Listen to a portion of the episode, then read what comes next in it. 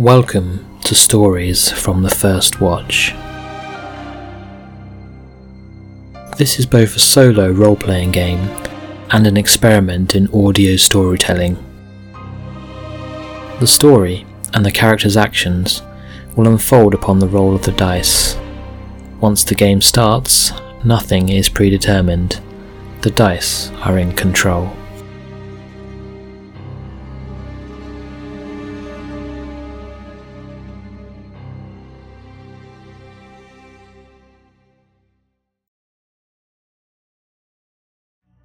Last time on Stories from the First Watch. The episode begins with a flashback to six months previously in the southern land of Tivolia, where Mara finds the courage to tell her family that she is leaving their coastal village and travelling to the provinces in order to enroll at the College of Magic in Forland. Her parents are against the idea at first, but their reluctance gradually fades in view of her determination to go. They sadly bid her farewell as she prepares to travel in the next few days. Back in the present, Mara and her companions are in a much darker and more perilous location. Exploring the ruined dwarven fortress of Caramund, now the lair of the bandits that raided Hollow Hill, the party stumbles across what looks like an abandoned storeroom, but it turns out to be less empty than Thur's Fort. They endure the fuel of nightmares as four long dead dwarves reanimate and rise to their feet, shambling towards them. An intense battle follows, which fortunately the party all survive, although Elmander is scratched on the face by one of the undead. So far, though, he suffers no side effects. The party are shaken, but continue resolutely after Navi gives a ritual blessing to the twice dead dwarves. They soon come across another room further down the corridor. Inside this is a large cage containing a human, albeit one in a very poor condition. His face and body are pocked with areas of decaying flesh, and he calls out to them in a heavy, laboured voice. The focus pulls back from the party and returns to the band of goblins that had been stalking them since episode 2. Now that they are close to their lair, which also appears to be the halls of Caramund, their hobgoblin leader, Druk, tells them they can torture and torment the captured humans, but must refrain from killing them, or those in command will be furious with him, and he with them. Then, he suddenly catches the scent of the party from a few hours before, and with fury he leads the band up to the entrance to the fort. We return to the party just as they are making contact with the unfortunate prisoner in the cage.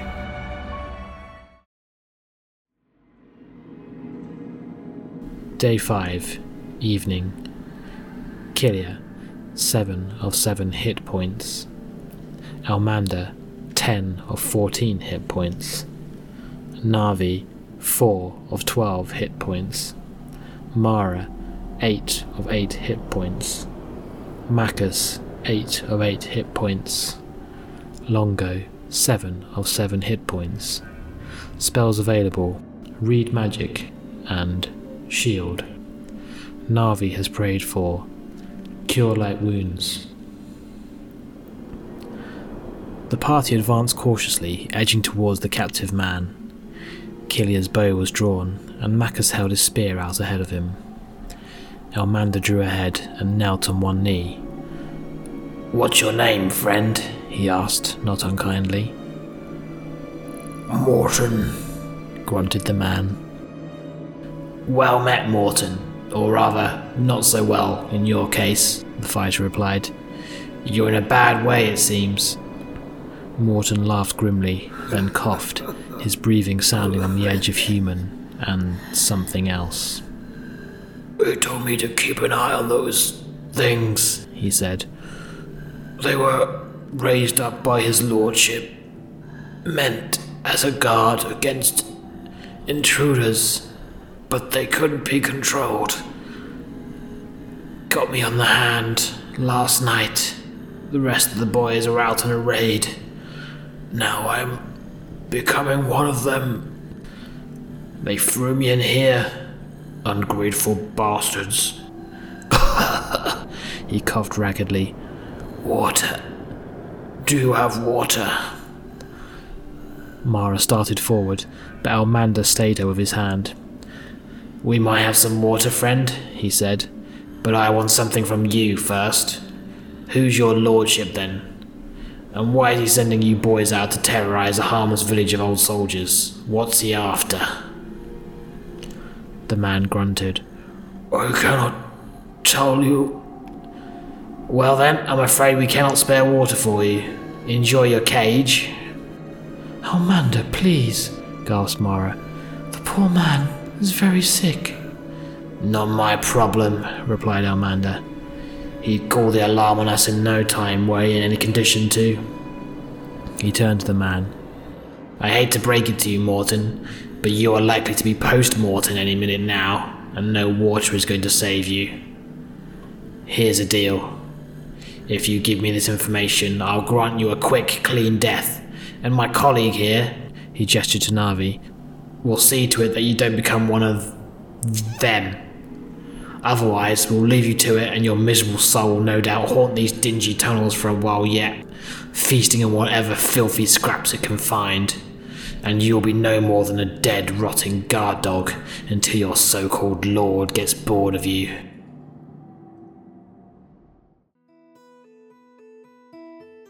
Behind the scenes, Elmander is trying to goad Morton into giving out the information the party wants. I'm going to rule this will require an opposed attribute check. Elmander's charisma versus Morton's wisdom. Elmander has a charisma of 12, which means he wouldn't ordinarily get a bonus to his roll. However, I'm going to say that as Morton is relatively powerless, and likely knows that what Elmander says is true, the fighter will have a plus 1 to his roll. I need to roll up a single stat for Morton, his wisdom. Rolling 3d6. 11. Okay, that's fairly strong, but doesn't provide a bonus for him. Now here comes the opposed rolls on a d20.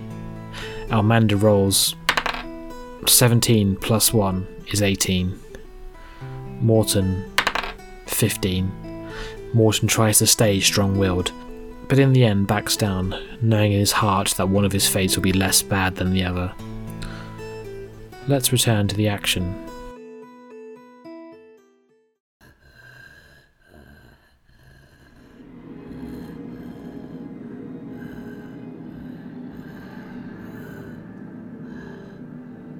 The chained figure stared defiantly back at Elmander for a few seconds, then abruptly sagged. He drew a weak breath. the ruler of this place is Master Lucan. He is a. Uh, he draws power from the dead and toys with them, bends them to his will, like a master of puppets. Mara gasped. A necromancer. Necro what? asked Killia. Elmander looked grim. So this is why he wants the villagers. They're a fresh supply of corpses. He, he hasn't killed many from what I know, but he has done experiments. He's looking at new ways of extracting power from the living, creating new servants it isn't just us. We are. We are the. I know exactly who you are, snarled Elmander. The bloody cohort of bloody Paha. Morton nodded, surprised. Yes, I don't know how you know that, but yes, the cohort is here. But there are, are goblins too, and they range further afield. Slavers the party had a collective moment of realization. Alwyn's captors, the goblins from the Mistinmoor, were also involved in this operation. How did your gang find out about this place? asked Elmander. We have an insider.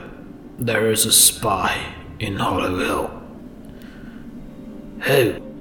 said Elmander, although he had a strong inkling he already knew but Morton did not answer. His head lowered, and he went still. his breath fading rapidly. After a few seconds of silence, Elmander knelt forward and gently lifted the man's chin with the blade of his longsword. Morton had died. Then, he hadn't. His eyes flashed open and glared with a baleful white light up at the fighter. With surprising speed, the newly undead Morton grabbed Elmander's leather jerkin and pulled himself upright, lunging forward to attack. Elmander, taken by surprise, reflexively lowered his sword and pushed forward, impaling the creature. It seemed not to care, and in a horrifying moment it pulled itself forward towards the fighter, ignoring the blade that was now passing through the back of its ribcage. Elmander pulled himself free and stumbled back. The zombie grinned malevolently, and then suddenly its head exploded in a shower of brains and blood. Navi had brought down his warhammer hard from the side. The corpse slumped to the floor, twitching gently before finally growing still again. Elmander, breathing hard, looked over the dwarf. My thanks, cleric, he said. I am coming round to your way of thinking. We need to rid this place and the whole damn land of this Lucan and his cronies. Navi nodded. Very well, he said. But first, I feel we must rest. I am sore from that cursed javelin, and the rest of us could do with renewed energy after the travails of this day. The others agreed, and they left the scene of carnage behind, walking down the corridor.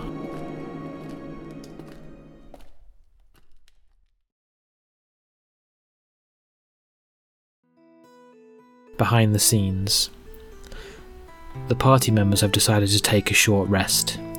This will allow those who have been injured to regain some of their hit points, and also Mara will finally have the time to obtain her new spell. This is still an active and dangerous area, however, and it is getting towards night. The bandits, if any remain, will soon be awakening, and may well be suspicious at the fact that none of their colleagues have returned from the raid on Hollow Hill. I will roll on the fate chart to see if the bandits are awakening. If they are, there will be a 2 in 6 chance that they will be patrolling the corridors and will come across the resting party. If they don't, I will still roll a wandering encounter roll, but it will only be a 1 in 6 chance, and it won't be a bandit patrol that they come across. I'll call this 50 50 on a D100. Are the bandits awake? 50 or less is a yes. 99. Extreme no. Hmm. That means that not only are the bandits not awake, they are not even actively patrolling the dungeons. I wonder why. We'll find out later, I guess.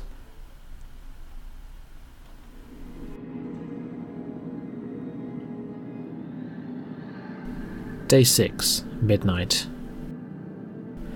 Party status Killia, 7 of 7 hit points. Elmander, 11 of 14 hit points. Navi, 5 of 12 hit points. Macus, 8 of 8 hit points. Longo, 7 of 7 hit points. Spells available Read Magic, Shield, and Detect Magic. Navi has prayed for Cure Light Wounds. The six party members rose with difficulty, stiff and aching from their uncomfortable slumbers. Killia had found another room, small and empty, and they had gratefully made themselves as comfortable as they could with cloaks and packs as pillows. The short rest had given them some respite, but at this moment they did not feel the benefit. In any case, the endless, cloying dark of the old dwarven tunnels had taken away any sense of time. It could have been midnight or early morning for all they knew. They were lost and disorientated. Only Mara felt elated. As she had been dozing, some new energy had entered her. She felt the thrill of discovery. Her downtime studying over the past week had finally paid off, and she felt the knowledge of new magic etched into her brain. The party walked haltingly for a few dozen yards, then noticed a sudden drop in both the temperature and the incline of the passageway. The floor became rougher and more uneven, and the sparse light from their flickering torches showed that the masonry was less thoroughly worked, eventually fading away and returning to natural stone.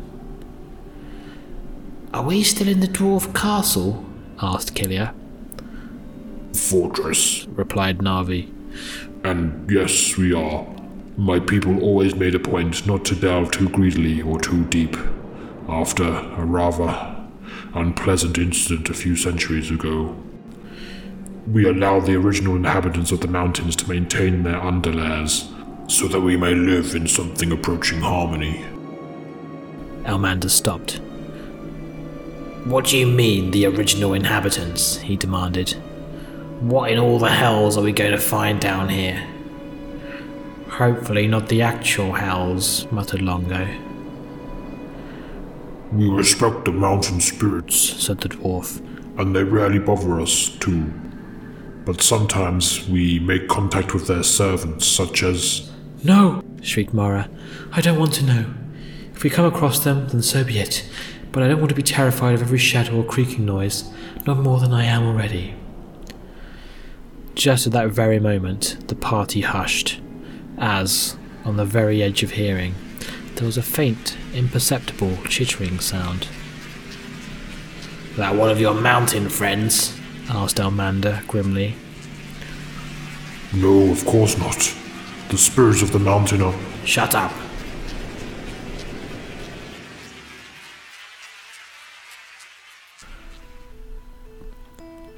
Behind the scenes. Now the party have completed their short rest. They have regained some of their lost hit points, and I'm going to allow Mara to imbue her new spell. To balance that out, I'm going to roll a wandering encounter check. We've already established the bandits are not nearby, so I'll make it a regular check. It's been a while since I've last done this. In fact, the previous one led to the creation of the gnome storyline in an earlier episode. This one may not be so important to the plot, but we'll see. On a 1, there will be something. Ha! A 1. What are the chances? Well, 1 in 6. Will these be bandits? No, I've already established we won't encounter bandits at the moment.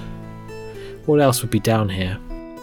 I'll roll randomly on the basic fantasy dungeon encounter table. Okay then, interesting.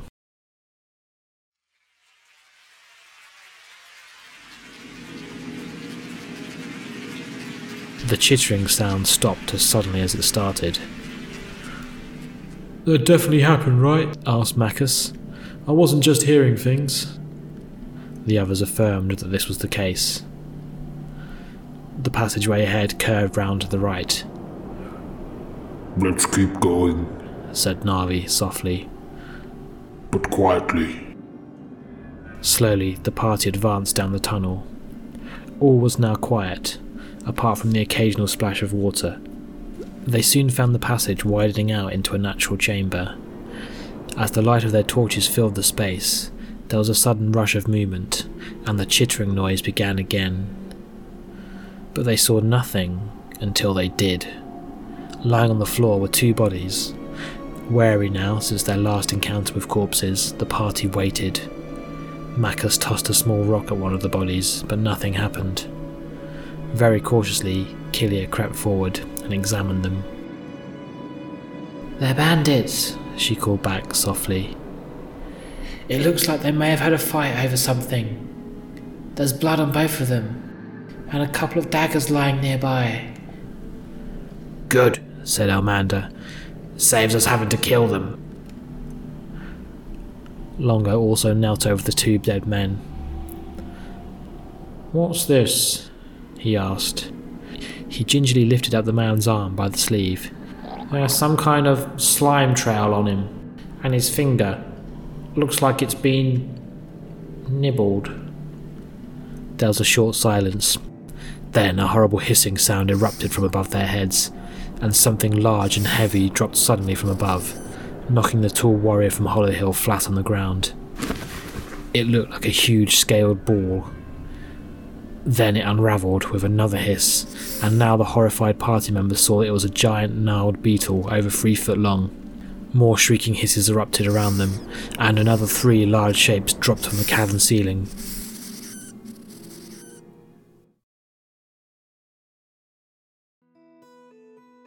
Behind the scenes. These huge insects are bombardier beetles. Living so far underground, they have grown in scale feeding on species of fungus and any other unsuspecting creatures that wandered this far down into the bowels of the earth. Today has already been a good day, with the discovery of two fresh corpses to feed on, and now there could be potentially another six to feed their larvae for weeks. I rolled surprise for the party and got a 1, which means they are surprised. The beetles quite literally got the drop on them. They have two attacks a bite with their vicious jaws for 1d6 damage, plus there is a 20% chance that each beetle will, once per combat, spray a cone of hot and noxious gas from a nozzle in the tip of their abdomen. This causes 2d6 of damage for anyone within range of the toxic blast, which could potentially be very serious for the party.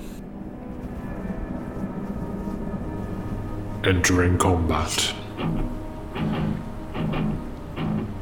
Before I roll for initiative, I need to see if the beetle that dropped onto Longo is able to attack him. 19. It takes a bite at his arm for, fortunately, just one point of damage. Now the other party members have regained their composure. It's time to roll for initiative. Round 1. The beetles go first. The party is evidently still shocked by their appearance. The first beetle has a 1 in 5 chance of spraying its poison. On a D100, it gets an 18. It arches its abdomen above its head and emits a stream of noxious gas.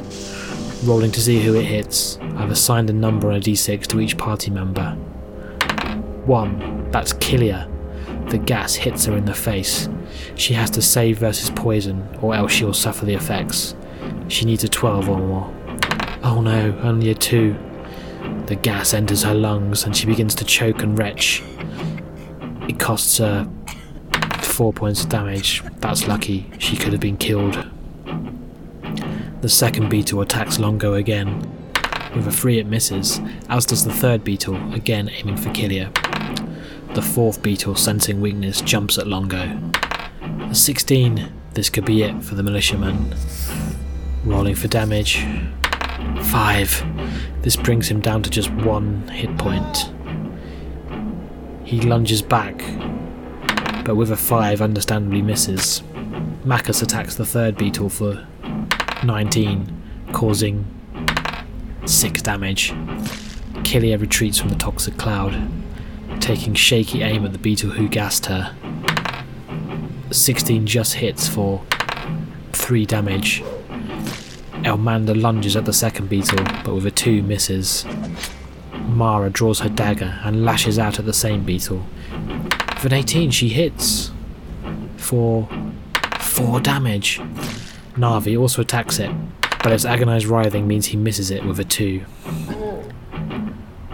Round 2. The party are lucky, as none of the beetles decide to use their gas weapon. Killia shoots at the second beetle.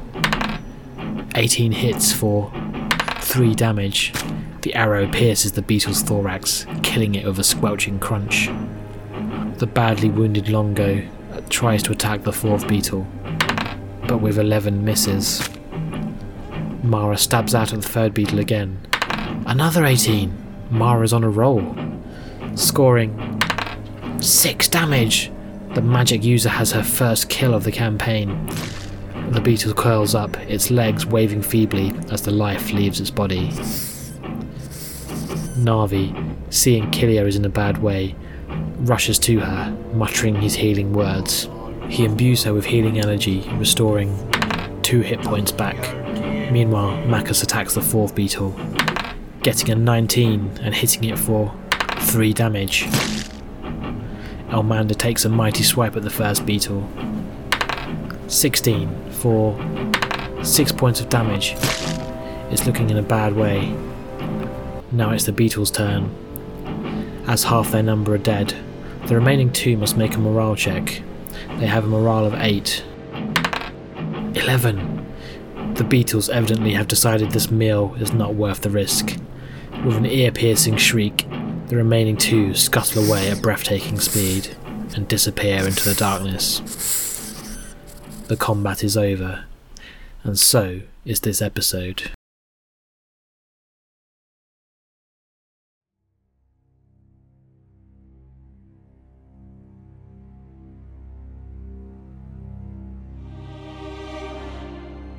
Thank you for listening to Stories from the First Watch. There are no guest voices this episode. Instead, I'd like to thank all the creators who contribute sounds, music, and effects for free. Check out the following websites and donate to them if you can Tabletop Audio, Tune Tank, Free Sounds, and Zapsplat. The party have just seen off another dangerous encounter. Are they getting close to discovering the secrets of the new Master of Caramund? Join me next time on Stories from the First Watch. Oh, and to all my listeners over the past few months, thank you. You are the reason that the show exists. I wish you all a very merry festive season. Hello, everyone, and welcome to Five Games in a Trench Coat. Excuse me? Yeah? What's that? You want to know what five games in a trench coat is? Let us tell you. It's the adhesive that keeps the fragile pieces of my sanity together. Well, okay, Jesse, what it actually is, is a narrative driven TTRPG actual play where five friends take turns weaving stories through the tabletop game of their choice. Of their choice. Each season? Each season. That's pretty cool. I disagree. are. Disagree. Oh, I feel it's the adhesive. So, like, you guys aren't all in a trench coat? No, we're definitely in a trench coat. How how does that work? Get her.